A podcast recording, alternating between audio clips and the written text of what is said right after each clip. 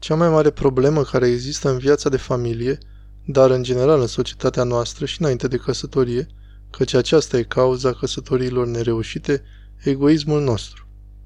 Înainte făceau câte zece copii și nu aveau timp să-l alinte pe Georgel, pe mezin, și să facă din el un prințișor care simte că toată lumea e datoare, că are numai drepturi și nu îndatoriri, că toate trebuie să vină așa cum ar vrea în viață. Cei zece copilași știau că trebuie să împartă o bucată de pâine și că mai există și alți oameni lângă ei, iar acest lucru era un mod de educație prin sine însuși. Noi ne-am crescut copiii cu un fals sentiment de autonomie. I-am închis în egoismul lor, iar ei nu pot împărtăși nimic cu ceilalți. Astăzi tinerii fac sex, nu fac dragoste. Avem probleme serioase de cuplu. Vă îndrept direct spre această direcție, care îi preocupă pe tineri. Îți spun că se plictisesc repede. De ce? N-au învățat să împartă lucruri cu celălalt. Dacă actul erotic este un schimb de modulare trupești și a astfel de situații, e ceva pe care poți cu ușurință să-l depreciezi și să treci peste el. Însă dacă există dăruire, împărtășire profundă, aceasta e predica bisericii, să nu credeți că biserica pune interdicții pentru că îi place. Interzice relațiile din afara căsătoriei și toate cele pe care le auziți și pe care tinerii le interpretează cu mânie. Ne pun interdicții? De ce se bagă preoții în viața noastră intimă? De ce face biserica acest lucru? Ca să se lămurească câtă dăruire lăuntrică există cu exactitate. Ați înțeles? Să nu luăm decizii doar din instinct și în mod inconștient ca să ne acoperim o nevoie. În esență, ne facem servicii unii altora, fie cu un singur partener, fie cu mai mulți. Biserica vrea ca dragostea să fie dragoste. Ce înseamnă aceasta? Eu să trăiesc pentru celălalt, iar celălalt să trăiască pentru mine. Acest lucru nu se poate face nici cu mai mulți parteneri, nici cu multe relații, în stânga și în dreapta, înainte de căsătorie, care îi conduc pe tineri, băieți și fete, să spună toate femeile sunt, nu o vom spune, iar femeile să zică pe toți bărbații interesează doar, nu o vom spune. Așa? Aceste concluzii nu au fost trase din cadrul căsătoriilor și conviețuirilor dintre oameni care se îndrăgostesc așa cum vor sfinții biserici. Acestea au ieșit din realitatea curentă. Nu trebuie să ne problematizeze acest lucru. Știți ce spune Sfântul Ioan Hristostom?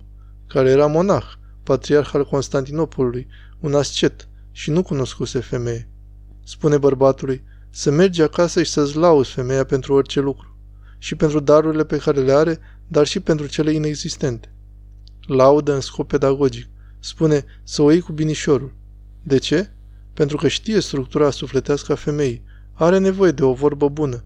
Nu-i poți vorbi cum o faci cu colegul sau prietenul tău la serviciu. Trebuie să ai grijă de ea. Are o sensibilitate deosebită. Putem să avem astăzi lucruri unisex, dar există ceva deosebit în A D N-ul femeii. Iar femeii îi spune, să nu spui hainele tale bune, parfumul și cerceii frumoși când mergi la piață, ca să te vadă bărbatul străin. Le vei purta când îți vei aștepta bărbatul tău și îl vei întâmpina cu multă dragoste și tandrețe. Aceste cuvinte vi se par lipsite de dragoste? Vi se pare o ofertă a unei vieți fără dragoste? Nu cred. Și astfel de exemple avem cu nemiluita.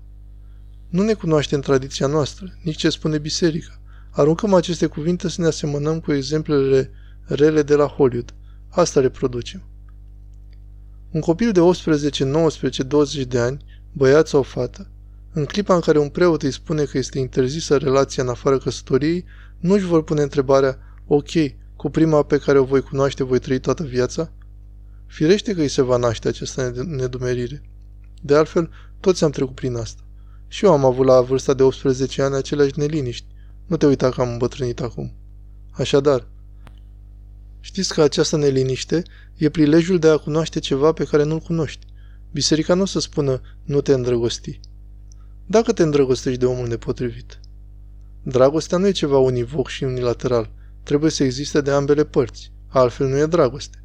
Este o proiecție a ego-ului meu, oricum ar fi, fie sub forma dorinței, fie sub forma unor sentimente dintr-o singură parte care fac persoana să sufere, pentru că sentimentelor trebuie să li se răspundă. Trebuie să existe un dialog sentimental, nu se poate să existe dragoste doar dintr-o parte.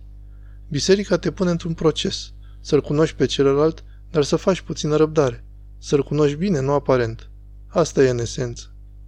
În esență vă referiți la faptul că relațiile sentimentale premaritale nu interzic relațiile cu ceilalți oameni.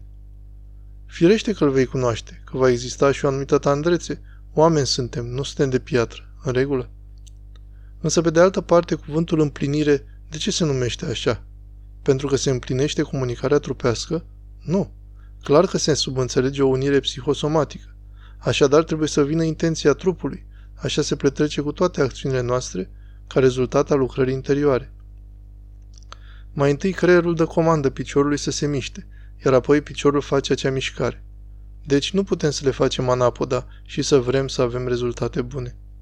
Ne cunoaștem, mergem mai întâi în pat, iar apoi începem să ne cunoaștem și să ne descoperim reciproc. Și ce s-a întâmplat? Pentru că ne-a făcut treaba, să o spunem pe nume, fie bărbați ori femei, unu, doi, trei, apoi căutăm altceva. Și ce lăsăm în urmă? Răni. Credem că doar celorlalți, dar și noi suntem răniți. Pentru că această situație ne traumatizează, nu neapărat în relație cu persoana în cauză, sub forma sentimentelor de învinovățire. Nu. Ne traumatizează modul în care relaționăm. Ne face neputincioși de a împărtăși ceva. Ne lăudăm că ne-am îndrăgostit și că suntem în extaz de atâta iubire, dar nu s-a întâmplat nimic din toate astea. Dovadă e faptul că dragostea se schimbă de la o clipă la alta. Nu vreau să te mai văd. Te blochez pe Facebook. Toate cele știute. Ce se întâmplă dacă există această situație în căsătorie? Când apare o problemă în căsătorie, există două căi. Mai degrabă există un singur drum, dar o voi spune cam așa. Prima cale este a răbdării și a străduinței. Întotdeauna se vindecă multe lucruri în acest fel. Dacă facem puțină răbdare și ne străduim cu smerenie, fără a ne lăsa egoismul slobod. Există și o cale mai departe, aș numi-o celălalt mod. Însă, în esență, e atunci când am încercat prima cale și nu am ajuns la niciun rezultat. Atunci vei spune ce pot suporta și ce nu. În acel caz, cred că nu există duhovnic care să fie intransigent și să spună stai cu deasila să razi martiriul, dacă e vorba de un comportament urât, bătăi, înșelări, alte lucruri. Biserica nu acționează fără discernământ. Biserica are canoanele sale. Vrea o căsătorie de nedezlegat. Niciodată nu a vrut divorțurile. Sunt nedorite, însă vedem din practică că au fost acceptate și căsătoria a doua și cea de-a treia. De ce? Pentru că înțelegem că, din nefericire, ne căsătorim având o concepție greșită despre căsătorie. Suntem confuzi. Lucrurile din jur par a fi haotice și nu izbândim. Acolo vedem cât rezistă fiecare om. Unul poate să rabde și să-și ridice crucea grea. Și acesta este îndreptățit.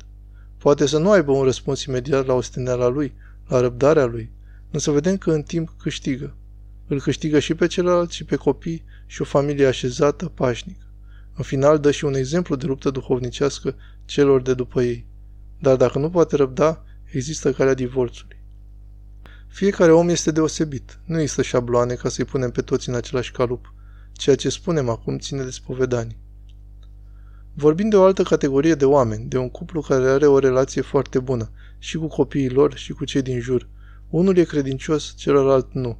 Ce facem în această situație? Sfântul Apostol Pavel a rezolvat această problemă atunci când se adresa creștinilor din primul secol, ce se aflau într-un mediu necreștin. Primii creștini trăiau într-un mediu idolatru. Le spunea să nu se despartă de bărbatul, femeia care nu erau creștini. În general, bărbatul era pentru că el deținea și supremația datorită situației sociale. Necreștinul era păgânul, închinătorul la idoli. Le spunea creștinelor să nu se despartă, ci prin dragostea, smerenia și credința lor să-l sfințească și pe acela. E ceea ce spune, dacă pe un drum cineva aleargă mult mai repede, iar celălalt rămâne în urmă, dragostea îl obligă și pe cel care a rămas în urmă să se străduiască puțin și pe cel ce aleargă să încetinească, ca să meargă alături. E nevoie de această dispoziție, de a fi alături. Știți, chiar dacă eu cred că sunt foarte credincios, iar femeia mea nu crede, cum s-ar spune, nu cumva sunt uneori foarte egoist și cred că sunt credincios? Și în final nu sunt. Pentru că dragostea cum s-ar comporta? O spune în epistola către Corinteni, Sfântul Apostol Pavel. Toate le suferă, toate le acoperă, toate le rabdă. Dragostea niciodată nu cade, dragostea niciodată nu dispare. Așadar nu poți spune, eu sunt credincios, soția mea sau soțul meu, în funcție de situație, nu e credincioasă și nu mă urmează, prin urmare mă despart. Vom face răbdare, vom da multe ocazii celuilalt. De ce să ne despărțim? Nu ne vom despărți, o vom câștiga și pe ea. Copiii ce exemplu vor lua? al celui credincios sau al celui necredincios? De ce spuneți asta? Trăim într-o epocă în care se dorește alegerea liberă a copiilor. Unii părinți nu vor să-și boteze copiii de mici. E, copiii vor alege în mod liber. Întotdeauna binele se deosebește. Dacă credinciosul crede cu adevărat cu fapta, nu cu cuvântul, se distinge precum soarele pe cer. N-ai cum să vezi soarele cu energia lui, cu căldura și razele lui. Este pretutindeni prezent. La fel se întâmplă și cu cel credincios, dacă este cu adevărat credincios. Vă spun că de multe ori avem o falsă impresie despre noi înșine. Nu doar cei credincioși, ci și cei necredincioși. Când se uită cineva în oglindă, crede că e cel mai frumos dintre toți. Poate să nu fie deloc frumos. Așa e vremea în care trăim. Vrem să avem un idol, căruia să-i ne închinăm. Ce îl face pe cineva un bun credincios? Se poate măsura credința? Nu există o măsurătoare a credinței, aceasta se vede după roade. Se spune că o credință fără fapt este moartă. Dacă eu mă rog, postesc, fac fapte bune și inima mea e învârtoșată, înseamnă că nu le fac bine. Înseamnă că încerc să fiu credincios, dar ceva nu reușește. Dacă inima mea se transformă și îmbrățișează toată lumea, așa cum era și inima Sfântului Paisie, el spunea, vreau să-mi fac inima bucățele, ca să o împart la toată lumea. Și simțea acest lucru. Atunci când omul are astfel de rezultate, atunci se vădește credința sa. Acum a căzit despre mine și mă uit la celălalt zicând că nu e credincios. Mm, știu eu cine ești tu. Și încep să-l judec pe la spate. Nu are sens. Asta nu e credință. Poate că mă străduiesc, nu sunt în afara căii, însă dau greș. Să dăm așadar un criteriu la cum se măsoară credința. Este modul în care omul își înmoaie inima și pune gândul bun pentru toți, privindu-i cu dragoste, cu îngăduință și înțelegere. Când spunem că îi vede pe toți, așa trebuie să fie. Pentru că trăim într-o societate care tinde să prefere, nu dragostea, bineînțeles, ci toleranța și permisivitatea față de anumite categorii de oameni, dar nu are niciun fel de toleranță față de alte categorii de oameni. Cel care iubește și este credincios are dragoste și îngăduință și față de cel păcătos, și față de cel curvar, homosexual, străin, și față de grec, și față de cel naționalist, și față de neonazist, chiar dacă lucrul acesta e smintitor. Hristos se răstignește pentru toți. Din adins am folosit cuvântul neonazist. Nu mă interpretați greșit, nu sunt. Însă o spun intenționat, pentru că avem astăzi o dispoziție extrem de fățarnică și cu spirit critic, și cei credincioși și cei necredincioși. Întotdeauna punem pe altul la punct și îl arătăm cu degetul. Asta nu e dragoste. Dragostea evanghelică se revarsă asupra tuturor oamenilor, și pentru cel mai neobișnuit om, și pentru Domnul cel mai cupsecade, care vine la biserică cu costum, bine îmbrăcat și face pe fariseul în biserică. Și pe el îl iubesc, și vreau să-l ajut să se schimbe. Și pe celălalt îl iubesc, care se apropie cu felul său propriu. Așa trebuie să fie credinciosul, așa erau sfinții bisericii. Să vă dau un exemplu sau vă iau din timp? Nu, spuneți. În părțile Asiei Mici era un episcop, pe care îl chema Nonos, în limba greacă cu dublu N la final. S-a făcut acolo o procesiune și iese în aceeași clipă o desfrânată foarte faimoasă a acelui oraș. Atunci existau și niște bărbați foarte puternici care o duceau pe sus, pe bogata desfrânată, într-un fel de lectică. Ea purta hainele ei strălucitoare, era parfumată, provocator îmbrăcată și se plimba prin oraș. Cei mai mulți creștini care se aflau la procesiune o judecau. Ce face femeia asta necredincioasă? Episcopul, care era om sfânt, a început să plângă. Și toți credeau că a început să plângă pentru că a fost afectat de acea vedere. Unul dintre clerici l-a întrebat, de ce plângi, Vladică? Plâng pentru că o văd pe această femeie, care, ca să placă admiratorilor ei, se îngrijește atât de mult, s-a înfrumusețat atât de mult cu hainele ei frumoase, cu parfumurile ei miresmate, cu cel mai reușit machiaj. Oare noi facem atât de multe pentru cel pe care zicem că-l iubim? Pentru Hristos, pe care spunem că-l iubim? Facem totul ca să-l câștigăm? Și aceste cuvinte au ajuns la urechile desfrânate, care au vrut apoi să se boteze, schimbându-și viața, și este sfânta a bisericii. Aceasta este dragostea. Dragostea câștigă pe toți, dar să fie o astfel de dragoste autentică. Traducerea w w w punct chilia tonita punct r o